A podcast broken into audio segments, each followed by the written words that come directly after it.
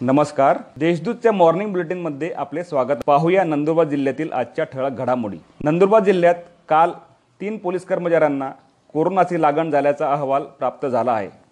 यापूर्वी देखील याच पोलीस ठाण्यातील पोलीस अधिकाऱ्याचा कोरोना अहवाल पॉझिटिव्ह आला होता.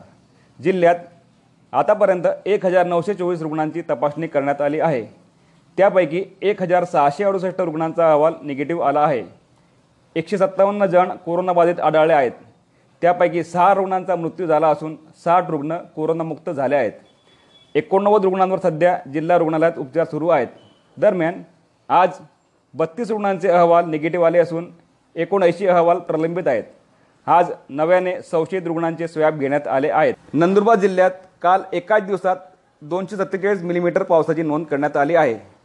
नवापूर तालुक्यातील ढोंग येथे काल वीज पडून अठरा वर्षीय तरुणाचा मृत्यू झाल्याची घटना घडली.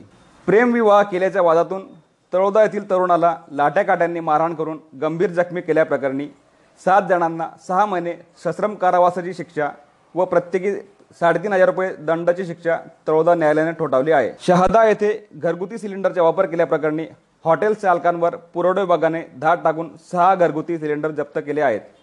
संबंधित हॉटेल मालकांवर कायदेशीर कारवाई करणार असल्याचे तहसीलदार डॉक्टर मिलिंद कुलकर्णी यांनी सांगितले. अधिक माहितीसाठी देशदूतच्या W W W dot Deshdoot dot com या संकेतस्थळाला भेट द्या. धन्यवाद.